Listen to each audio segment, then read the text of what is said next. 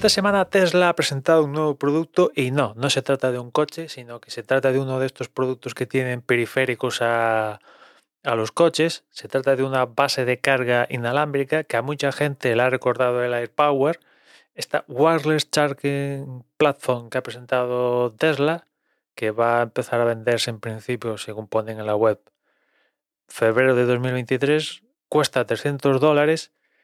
¿Y por qué le ha llamado, por qué le ha recordado al AirPower? Porque Tesla está diciendo que pongas donde pongas los cacharros en esta base de carga, pues la plataforma, o sea, la base te los va a cargar, ¿no? Que es un poco uno de los mantras que vendía el AirPower, que pusieras donde pusieras el iPhone, los AirPods o el Apple Watch o varias cosas de teléfono o tal, pues los iba a cargar, ¿no? Esa era una de las cosas que, que molaba de, del AirPower. Y a mucha gente cuando lo vio dijeron, oh, cómo mola, ponga donde ponga tal, ¿no? Porque pues estábamos un poco acostumbrados a, a cómo funcionaba la carga inalámbrica en, en aquel momento, aunque mucho ha, bueno, ha cambiado un poco, ¿no? Con la presencia del, del MagSafe y tal ahora que hay en los iPhones, pues es probable que no llegamos a ver esto del AirPower, pues eh, no lo llegamos a ver en la vida, ¿no? Al menos por parte de Apple, pero siempre puede haber un, un tercero. En este caso, ¿puede ser Tesla? Pues no lo sé. El caso es que, ya digo, la gran característica de esta AirPower es eso. Pongas donde pongas el, los cacharros, pues se cargan y, bueno, también te, te, te la intenta vender que el diseño de la base está inspirada en la Cybertruck, que mola, que te cagas y bla, bla, bla, bla, bla, bla. Bueno, en fin, para gustos colores, lo cierto es que, bueno, por trescientos dólares...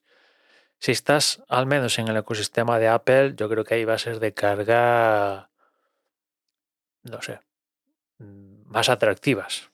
Ya digo, para gustos colores, pero yo creo que por ese pasta tienes bases de cargas más económicas que esos trescientos dólares, que son compatibles con MagSafe, con un puesto para cargar eh, los, los auriculares, y también sitio específico para cargar el, el Apple Watch, porque esta es otra duda. En principio, en principio no se sabe, o al menos yo no sé a ciencia cierta, si esta base de carga eh, de, de Tesla podría cargar el Apple Watch. El Apple Watch sí que es compatible con cargadores Qi, pero es un poco prueba y error. Hay algunas bases de Qi que sí que consiguen cargar el Apple Watch, otras que no.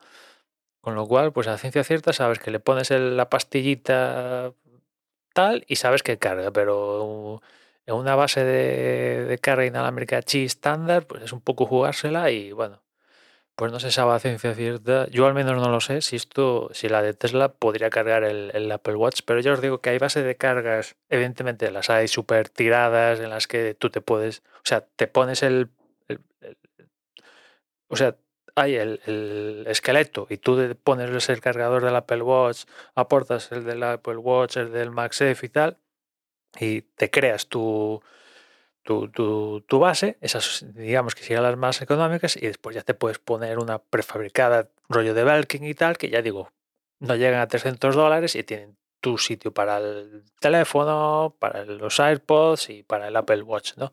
Y encima ahora como los AirPods también son un MagSafe, pues podrías incluso, en vez de ponerlo en el hueco tal, pues utilizar el MagSafe cuando no estés utilizando el teléfono. El caso es que, bueno, eh, esto ha llamado a gente que ya digo que le ha recordado, sobre todo por la historia esta de en cualquier sitio poder que se cargue el dispositivo, pues ya a mucha gente le ha llamado la atención porque dicen, bueno, Tesla puede y Apple no. Bueno, pues yo creo que, que, que Apple también podía.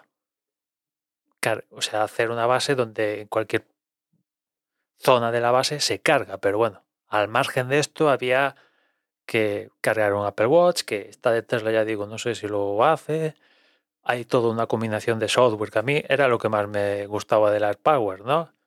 Que todo, que cada producto hablaba con cada uno y, y, y tenía su exposición de cómo estaba su carga, en este caso En, en el iPhone. A mí era lo que me, más me atraía de, del asunto del AirPower, el, el software que, digamos que los productos hablaban entre ellos y, y el estatus de carga se mostraba en el, en el iPhone si, si juntabas la combinación, ¿no?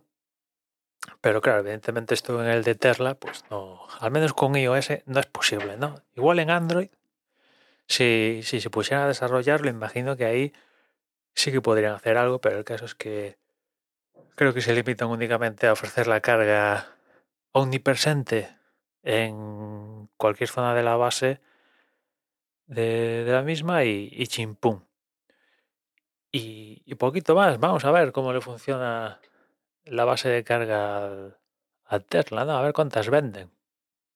Ya digo, a, a razón de trescientos pavos, yo creo que evidentemente algún entusiasta fan incondicional de Tesla pues ya la habrá encargado, no digo que no, pero en fin, es pasta, ¿eh? Es pasta por, por un poco características y, y bueno, ya digo, las bases que hay ahora mismo en, en, en el mercado, la más tope que encima tiene cuero y no sé qué movidas, pues yo creo que no llega a trescientos dólares y ya digo, tienen puesto MagSafe, que no sé qué, y estos pues esta de Tesla es un poco lo único que, que, que para venderte es el diseño. Si, si te mola Cybertruck, pues y le ves que eso que la base sí que se inspira en la Cybertruck, pues pa'lante. Y después la movida esta de que de que pues en en, en cualquier parte de, de la base se cargue el dispositivo, ¿no? Pero en fin, yo creo que ante ante el problema este de que al menos Apple, ¿no? Problema está de que de, pues esto de que a veces pones el producto y, y, y no se alinea con la bobina y no carga, pues Apple salió con el tema de los imanes en el MagSafe y bueno, yo creo que a la gente en la mayoría eso, la presencia del MagSafe la ha convencido. En fin, ahí queda. Nada más por hoy, desearos unas felices fiestas y ya nos escuchamos mañana. Un saludo.